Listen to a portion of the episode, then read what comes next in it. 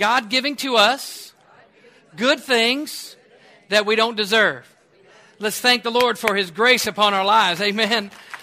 Amen. I, I had somebody that yesterday we were, we were talking to somebody and they, they were telling me that, you know, that their life was, was like most of ours. It was a mess. And, um, and they were very thankful that when they came to Christ, they were thankful for God's grace. You know, it is an amazing grace. It is an amazing thing, the grace that God gives us. So I, I, asked you to check out some scriptures, and we talked a little bit about the law versus grace on Sunday, and we looked at some things. And I said, once you begin to start seeing it, you're going to begin to see what Jesus has done. Now, about six months ago or so, I asked you just to read through the New Testament. You actually just to read through the Gospels Matthew, Mark, Luke, and John. And let's look at Jesus. Let's see what he's done, how he's done some things. So I want to get in and look at that. I want you to be able to have an idea of, of somehow when, when Jesus himself was when he was ministering, when he was on the earth, when he was walking through some things, when he was stepping out in what the Father had called him to do, he was looking and he was listening and he was hearing the Father. All right? And he was saying, I, I only do what the Father tells me to do. I'm only doing what I see the Father do. So there is some principles there. How many of you know that not everybody liked Jesus? and not everybody's going to like you. I wish that was the case that everybody liked you, but not everybody's going to like you. But trust me, you're in good company because not everybody liked Jesus. All right? Not everybody liked him. And actually, there was a group that didn't like him, and that group was actually the Pharisees, the Sadducees, and even some of the teachers of the law. But how many of you know whether you're operating in a pharisaical situation or a mindset, there is always the grace of God that's available to us. Amen. There's always his his unmerited, undeserved favor that is available to us. So let's take a look at some scriptures. I want to get into some. We I, I asked uh, you know I said there's some that we showed. We put them up on uh, on the screen. Uh, Marty, if you will, just we're going to put up the scriptures. We're just going to put up scriptures. Let's just look at, I don't know, we have, I got the adulterous woman, I got Zacchaeus' conversion. Let's go to John chapter 8. Let's look at the adulterous woman in this situation. I want to just going to give you some, uh, some kind of history behind it. Um, when we look at the adulterous woman in this situation, what I'm asking you to view is to see was it law or grace? How was their law applied in this, and how was their grace applied in this? And we'll be able to look at that, okay? John chapter 8, I'm going to start off at verse 1. It's okay if we just read the word tonight? We just get into the word tonight? Is that all right? Verse 1 says, uh, But Jesus went to the Mount of Olives early in the morning, and he came again into the temple. And all the people were coming to him, and he sat down and he began to teach them. So we see Jesus, he, he goes what, early in the morning, and he goes to the temple. I want you to know it's okay to go to church. Oh, come on. It's okay to go to church, but guess who went to church? Jesus went to church. He was in the habit of going to church. So we see where he went to church. And he sat down and he began to teach people. In verse 3, it says, The scribes and the Pharisees brought a woman caught in adultery, and having set her in the center of court. We talked a little bit about it Sunday that the Pharisee himself, that one time when he was looking uh, to come to pray, that he prayed in the center court, that he just came out there and he prayed. Well, they brought the adulterous woman in, and they brought her in, and they, they said, Look, here's, here's what's going on. Verse 4 They said to him, Teacher, this woman has been caught in adultery in the very act. Now, the law excuse me, now in the law, Moses commanded us to stone such a woman. In the law, he commanded them to stone this woman. Right? So the Pharisees who operated by the law, that is that's what they operated by. Now this was before Christ had died on the cross. This was when Jesus himself, before the 40 days that he had gone to be with the Father, came back, taught, and then he left to be with the Father and seated at the right hand of the Father. It's before that all right? It was before he was resurrected. And he says, Now the law of Moses commands us to stone, stone such a woman. What then do you say? They were saying this, testing him, so they might have grounds to accuse him or accusing him. But Jesus stooped down with his finger and wrote on the ground. But when they persisted in asking him, he straightened up and he said to, to them, Who is without sin among you? Let him be the first to throw a stone at her. Wow. Okay. okay, you know, here's the adulterous woman. She's done something wrong according to the law. Now, I want you to know that, that being stoned was, was, was strictly in the law, in the law of Moses. It's, it's, it's true that Moses had adultery. If you'll go back and you'll look in the, in the, in the law, in, uh, I think it's in, actually in Deuteronomy, Leviticus 20. Let's go to Leviticus 20 real quick. Keep your finger right there because I want to lay out something. Leviticus 20. If you're not sure where that is, it's in the Old Testament. Just go all the way to the beginning. Start at Genesis. Go to Numbers. Excuse me. Go to Leviticus, then verse 20. If you get to Numbers, go left. Let's look at verse 20, chapter 20, excuse me. And I want us to look at verse 10. Leviticus 20:10, Marty, if you can find that. If there is a man who commits adultery with another man's wife, one who commits adultery with his friend's wife, and the adulterer and the adulteress shall be put to death. Okay? So not only the adulterous woman should have been there, there should have been somebody else there. There should have been the man that had committed adultery with her. So they should be put to, to death. The rabbis believe that um, the punishment, the mode of punishment, I, I made some notes on here. They say that, that they were strangled. In other words, if a rabbi's daughter committed adultery, that that rabbi's daughter was actually strangled. So there were different modes of punishment, and you can read through Deuteronomy, you can read in Leviticus there, and you can see different ways they would punish people. One of the ways would be stoning, another way would be strangulation, another way would actually be burning in fire. It's in there. Um, you can follow along and read it. Um, Deuteronomy 22 22, actually, if you want to look at that up later, that's where the rabbis say they, they, they were strangled.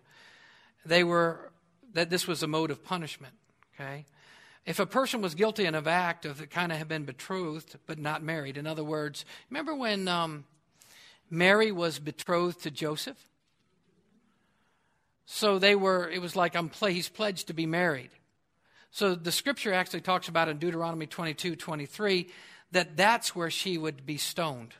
So what we read in verse 10 just said death, didn't say about a particular stoning. So we could assume that this adulterous woman was betrothed to a man, but not married to him. So she could have been a virgin. See, the Bible doesn't say she was a prostitute. In fact, if you looked at it biblically, because she was there and they were going to stone her, the method of stoning was when a woman was betrothed to a man and then she had a sexual relationship with another man. So they would bring her in to stone her. Do you understand what I'm saying? You guys get it? So if, if she was stoned, then obviously we could presume that that would be the reason she was being stoned. That she was betrothed to somebody else. She wasn't a prostitute. A lot of times we'll say, well, she might have been a prostitute. And I myself have thought, well, maybe, you know, Jesus was writing all the names of the guys that had been with her uh, in the sand. And I don't know if that's true because when I look at the principle of what took place and I get a little bit deeper into it, I realize that she was stoned and there's only certain things in the Word of God why they were stoned to death. Okay? So we assume that she was betrothed to a man and then she committed adultery with somebody else. But the one thing that you have to remember is the man should have been there too, but it was just her. So under the law, this was supposed to take place. Do you, do you agree with that? Under the law, it was supposed to take place. In verse 7, but when they persisted in asking him, he straightened up and he said to them, Hey, whoever is without sin, you, you be the first to throw the first stone. I'm, in, uh, I'm back in John chapter 8, Marty, if you're, oh, you're there. Good job. Verse 8. And again he stooped down and he wrote on the ground. And when they heard it, they began to go out one by one, beginning with the older ones. And he was left alone. And the woman, where she was in the center of the court. So here's Jesus with what? Nobody else left but him and her in the center court. Now, according to the law of Moses, what should, what should have happened? Stone just a little bit? Literally stoned to death. That's right. She should have been stoned to death, and the guy should have been stoned to death. And obviously, they would have to have caught them in the act. The Bible says, by two or three witnesses, let everything be established. So obviously, this woman was actually caught in the act. How embarrassing is that? To be caught in that act. But then they should have brought him and her, and they should have stoned him. But I want you to see where God's grace is now beginning to be applied. Straightening up, Jesus said to her, Woman, where are they? Did no one condemn you? She said, No one, Lord. And Jesus said, I do not condemn you either. I got one AM, amen. He says, Go and what? Sin no more. He didn't deal with the sin, he dealt with forgiveness first. And then he said, Go and sin no more. And I have to tell you, there's times where I've probably dealt with the sin first and not forgiveness. And then the only forgiveness that would take place would be after you're not in the sin anymore. Oh, come on, somebody. Do you understand what I'm saying? Have you been the same way? I'm just telling you me. So, in my religious self, operating under the law, it would be, you know what? You deserve, you deserve to be stoned. But Jesus didn't do that. In fact, Jesus had compassion on her. And he said, Look, I'm not going to condemn you. I think Romans 8 1 says, There is no condemnation for those who are what? In Christ Jesus. I mean, he said, I'm not going to condemn you. I don't want to put words in Jesus' mouth, but what was he saying? I forgive you and go and sin no more. Wouldn't that be something? I forgive you, but just don't do it anymore. See, one thing we're understanding about grace is that sin cannot stop grace, but grace can stop sin. Because Paul says, well, where sin abounds, grace that much more abounds.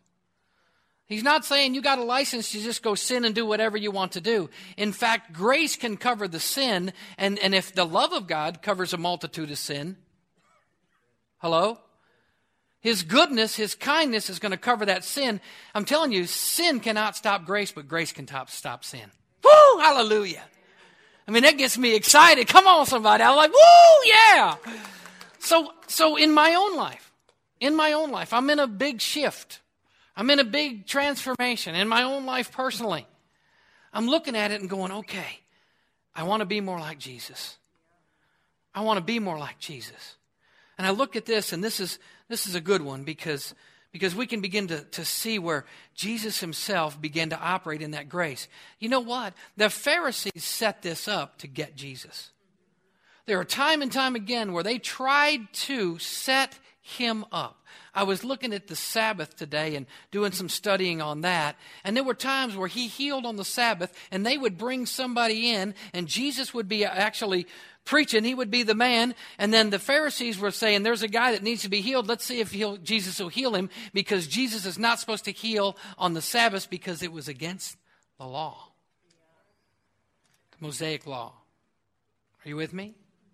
So they would try to set him up. They would try to set him up. They try to set him up. They were, they were setting him up. So we'll get into that. We'll get into that on a few more Wednesday nights. Is that okay if we dig into that too? We'll take a look at that.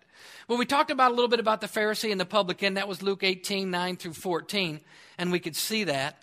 Um, you know, when the, when the, in that story that we read Sunday, in, in the publican, the, when the Pharisee came in and he was talking about, I fasted and I've fasted, there was a fast, and you would fast Monday through Thursday.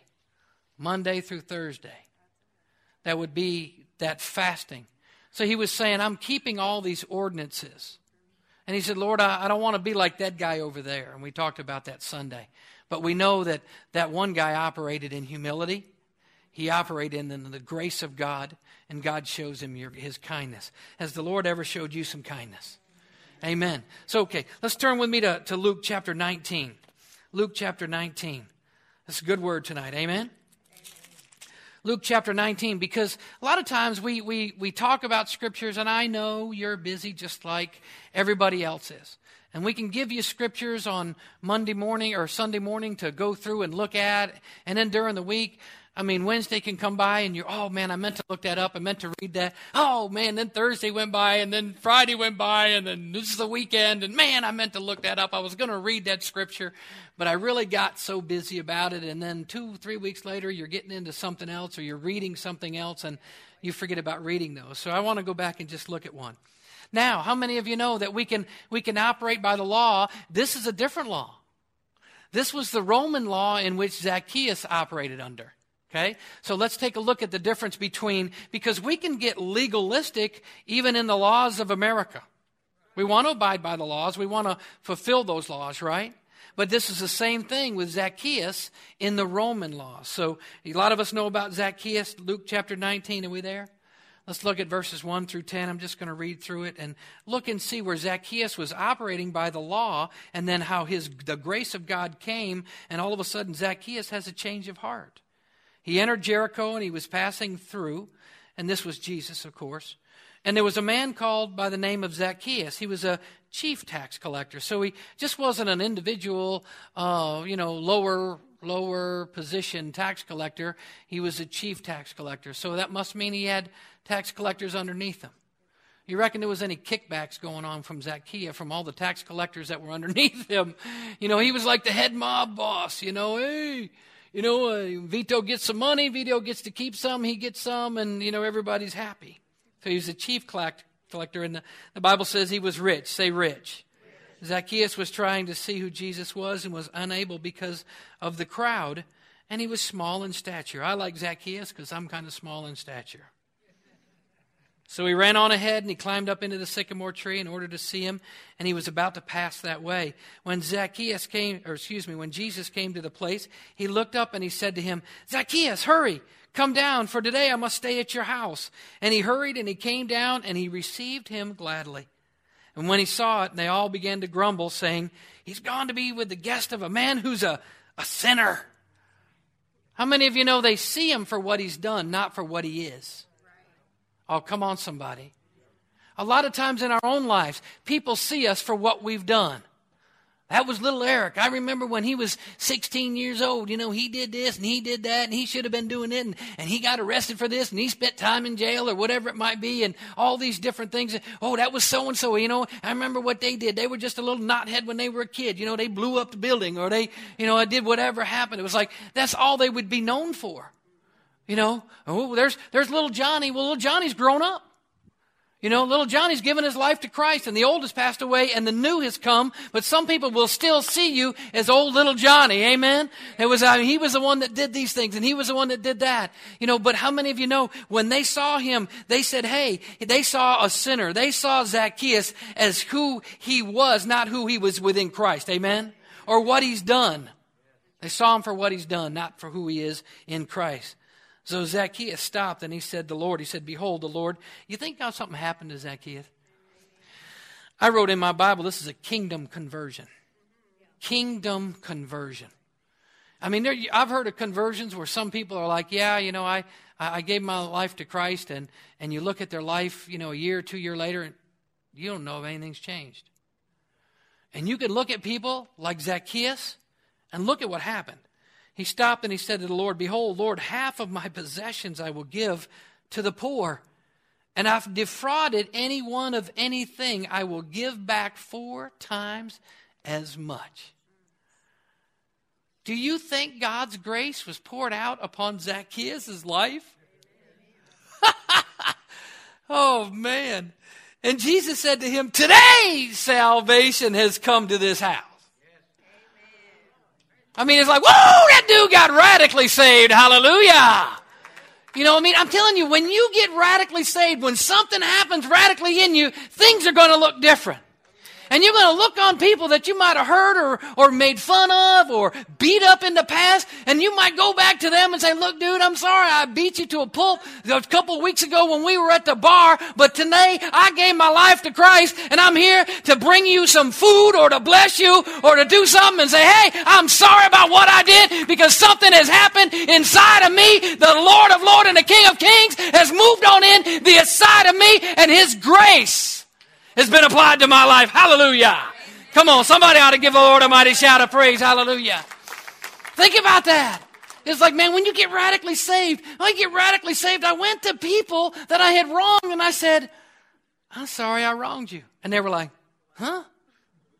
I was like, you know, I, I know when we were we were doing this, that, or the other thing, and I got mad at you and I was two miles out of town. I said, get out of my car and you got out of my car and you had to walk home at three o'clock in the morning. And, you know, I'm sure none like that happened to you, but it's like then you come back to them and said, Look, I'm sorry. And they were like, Man, I don't even remember, man. I don't even remember. But okay, dude, that's fine. Yeah, great, wonderful. And it's like, What happened to you, man? I mean, what's wrong with you? I got saved, man. I gave my life to Christ. What is that, man? Well, I guess that's cool. I don't know what that means. But I guess it's cool. Well, it is. And by the way, remember that 20 bucks I borrowed? Yeah, man. I knew. Here, here's 30. Here's interest. You know what I mean? And then they're going to go, woo, something did happen to you. well, I might need to check into this Jesus thing, man. Think about that. And when you get radically saved, say radically saved. I mean, things happen. Things happen. I mean, you, you, go back and, and minister to your parents and you say, Look, mom, I, I was not a good kid when I was growing up. Will you please forgive me? And they're like, weeping. That's my story. That's my testimony. That I went back to my mom and said I was wrong. I was wrong for the things I had done. And some of you don't know my story. When I graduated from high school, I was not living at home. I left home when I was 16, 17 years old. I was a senior in high school, got mad at my parents, and I moved out. I never moved back in. But I went back to my mom and my dad and I said, I am sorry for what I had done. Zacchaeus, he must have known, Jesus, I am sorry for what I have done. And I'm going to give back four times the amount. And you think he was like uh, somebody that probably went and knocked on somebody's door, like, oh no, Zacchaeus is here. And then Zacchaeus is like, here, here's $400. What? Why? Because I wronged you. Why are you doing this? Well, because I met Jesus. I met Jesus. I met Jesus and his grace upon his life. Because under the Roman law, Zacchaeus was guilty. It's no different than the natural law with Al Capone in Chicago. The things he was doing, he was the law was still there saying you're not allowed to do this. In Roman law, they weren't really allowed to be extortionists. But the Roman government was loose and sloppy, and they weren't going to enforce anything. So, under Roman law, he could have been guilty, he could have been tried, but he not only wanted to appease Jesus, but also ask for the forgiveness, probably of, and come in line with the Roman law. And I don't know what the rest of the story is. They get to heaven sometime, I was like, I want to see that Zacchaeus thing.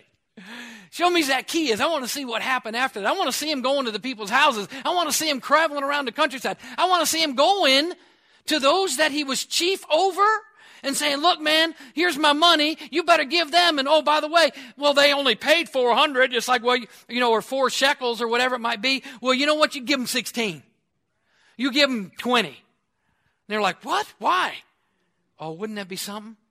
Because I met Jesus have no idea what the ripple effect was when God's grace was applied on Zacchaeus and he was saved.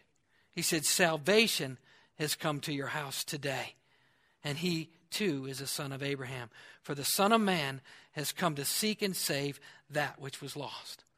He came to seek and save that which was lost. Can I get an amen?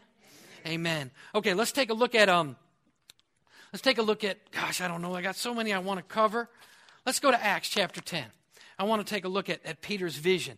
So we're talking a little bit about the law versus God's grace. Acts chapter 10. Everybody go to Acts chapter 10.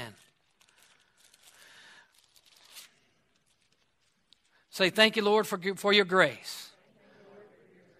I mean, Zacchaeus, I know he was thankful for God's grace. Do you think the adulterous woman was thankful for God's grace? Absolutely. What about you? Are we thankful for his grace on our lives? I mean, it's like I the more and more I look at the grace of God, the more and more my heart begins to melt with thanksgiving. The more I begin to say, Oh God, I am so thankful. Because how many of you know there's some stuff I did that I did not get punished for? Hello? There were times where I got caught, but how many of you know there were times where I didn't get caught? And probably the times that I should have got caught, I didn't get caught. Hello? Acts chapter 10. Everybody there? Say, I'm there. Um, now, there was a certain man in Caesarea named Cornelius, a centurion of what was called the Italian cohort, a devout man and one who feared God with all his household. How many of you know he had a relationship with God, but he didn't know Christ? Hello? He says he was a devout man. He, was, he, he feared God, he reverenced God and it says in his household, and he gave many alms to the Jewish people, and he prayed to God continually. About the ninth hour of the day, he clearly saw in a vision the angel of God who had just come in and said to him, Cornelius. And he fixed his gaze on him, and being much alarmed, he said, What is it, Lord? And he said to him, Your prayers and your alms have ascended as a memorial before God. Now dispatch some men to Joppa and send for a man named Simon, who is also called Peter. He is staying with a tanner named Simon. So Simon's staying with Simon. the Simon guys. Simon is staying with Simon. Of course, one of them is called Peter, whose house is by the sea. Verse 7. And when the angel who was speaking to him had left, he summoned two of his servants and a devout soldier to those who were his personal attendants.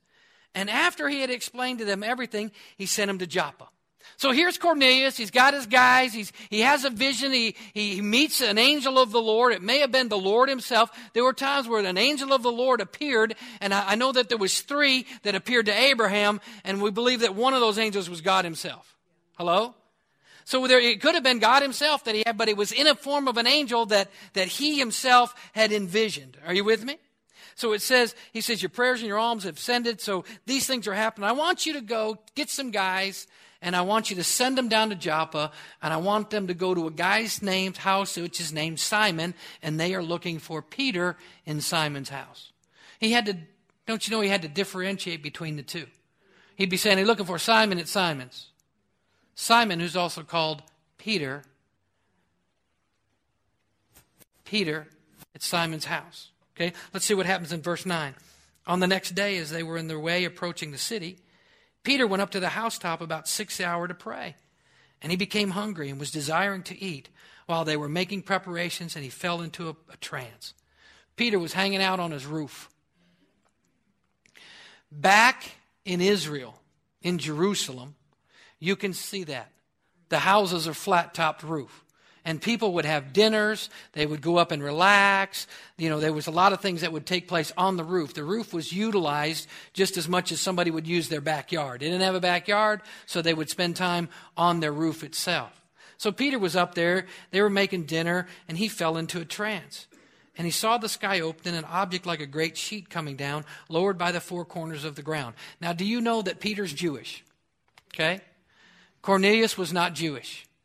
All right? So Cornelius has got guys going to Peter's house who's a Jew, and the Jews don't like the Gentiles. And Peter's a Jew, and he gets this vision. And these things come down. Let's just read it. And there was all kinds of four-footed animals and crawling creatures on the earth and birds of the air. How many of you know to Peter in his background this was unclean things?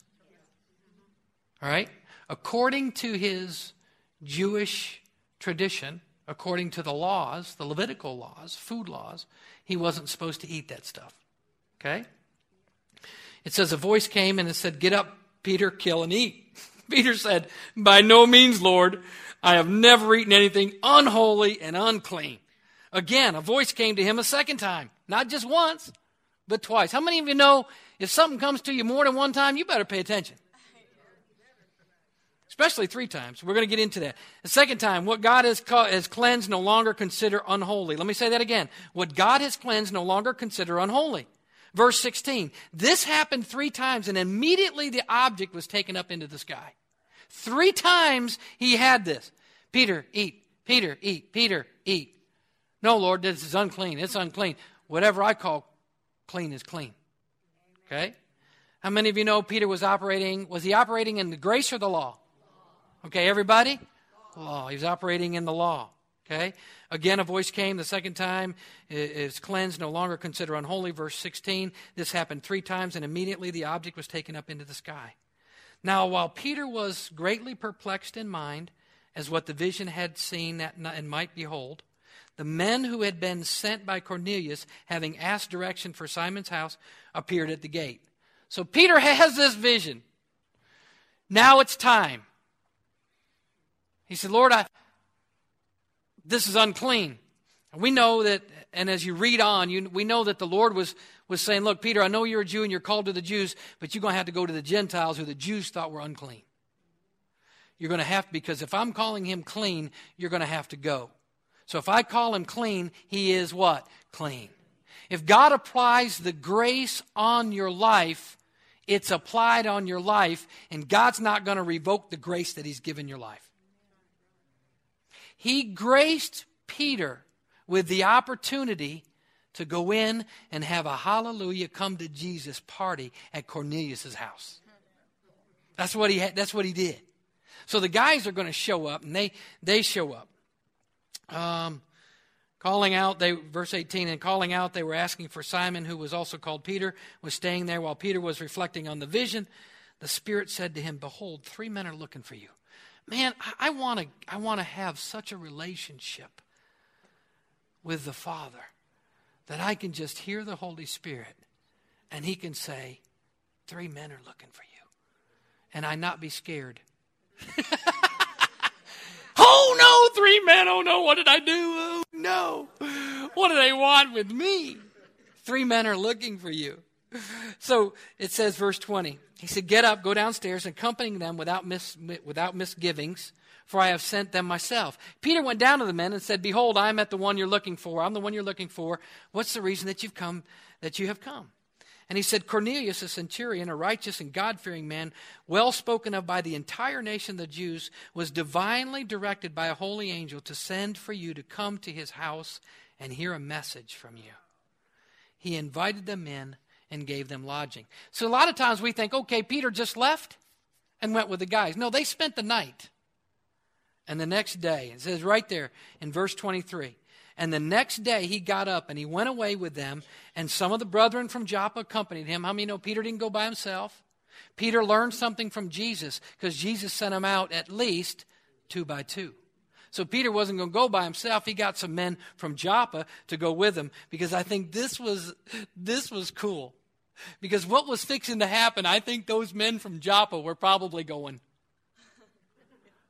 Because they were probably, well, they might have been Christians, they might have been believers in Christ, but even if they weren't, God was fixing to open up their whole world. Verse 24 On the following day, he entered Caesarea. Now Cornelius was waiting for them and had called together his relatives and close friends. When Peter entered, Cornelius met him and fell at his feet and worshiped him. But Peter raised up, saying, Stand up. I, am too, I'm just a man. And as he talked with him, he entered and he found many people assembled. And he said to them, You yourselves know how unlawful it is for a man who is a Jew to associate with a foreigner to visit him. What was Peter operating in or was letting them know that, look, it's unlawful for me to even be here. I'm sticking my neck out. I got a risk here, but I'm coming anyways. He said, God has shown me, and when you hear a word from the Lord, guess what? It ain't gonna matter. It is not gonna matter who opposes what you're doing. When you get a word from the Lord and you step into that word from the Lord, you are gonna be filled with power. Can I get an amen? So Peter was full of that, you know, showing me that I should not call any man holy or unclean. He showed Peter no longer to call anybody other than the Jews unholy or unclean. I'm not going to call anybody unholy or unclean. And somebody comes to the Lord Jesus Christ. We need to be able to look at them and not call them unholy and not call them unclean because they belong to the one who cleanses and purifies and puts his grace upon their life. Hallelujah. Verse 29. That's why I came without even raising any objection when I was sent for. So I asked for what reason that you sent me. Cornelius said, Four days ago, among this hour, I was praying. And I was praying in my house, and during the ninth hour, a man stood before me in shining garments. And he said, Cornelius, your prayer has been heard, and your alms have been remembered before God. Therefore, send to Joppa, invite Simon and those who are called Peter to come to you and stay at the house of Simon. They were staying at the house of Simon Tanner by the sea. So I sent for you immediately, and you've been kind enough to come. Now then, we're all gathered here. I got my mama, I got my daddy, I got my kids, my grandkids. I got my nieces and nephews and aunts and uncles. And I got cousin Bob, cousin Billy Bob, cousin Frank. I got, I got my nieces. I got my nephews. See what I mean? Because the Bible had says that he gathered his family there.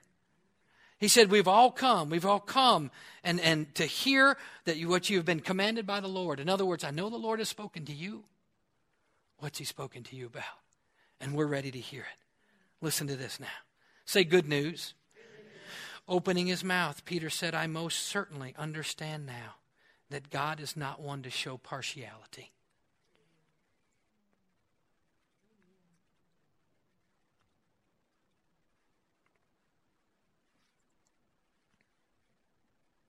But in every nation, the man who fears him and does what is right, he is welcome to him. The words which he sent to the sons of Israel, preaching, preaching peace through Jesus Christ, he is Lord of all. You yourselves know the things which took place throughout all Judea, starting from Galilee after the baptism of John proclaimed. You know that Jesus of Nazareth, how God anointed him with the Holy Spirit and with power, and how he went about doing good, healing all that who were oppressed by the devil. And for God was with him. He went about what? Doing good and healing all those that were oppressed by the devil. He began to heal people. He delivered people. He gave sight to the blind. People that they needed to walk, they began to walk. People with a withered hand, he pulled it out during a Sabbath and he said, Look at that hand, it's clean. People that were blind, they received sight. All these things began to happen. And Peter begins to start. I could just imagine Peter was just, you know, Peter was a preacher man. I bet you, I bet you he was just getting fired up about now. He said, We are witness of all these things that he did in the land and the Jews in Jerusalem. Verse 39. They also put him to death by hanging him on a cross. God raised him up on the third day, granted him to become visible, not to all people, but to the witnesses who were chosen beforehand by God. That is, to us who ate and drank with him and arose, that he arose from the dead.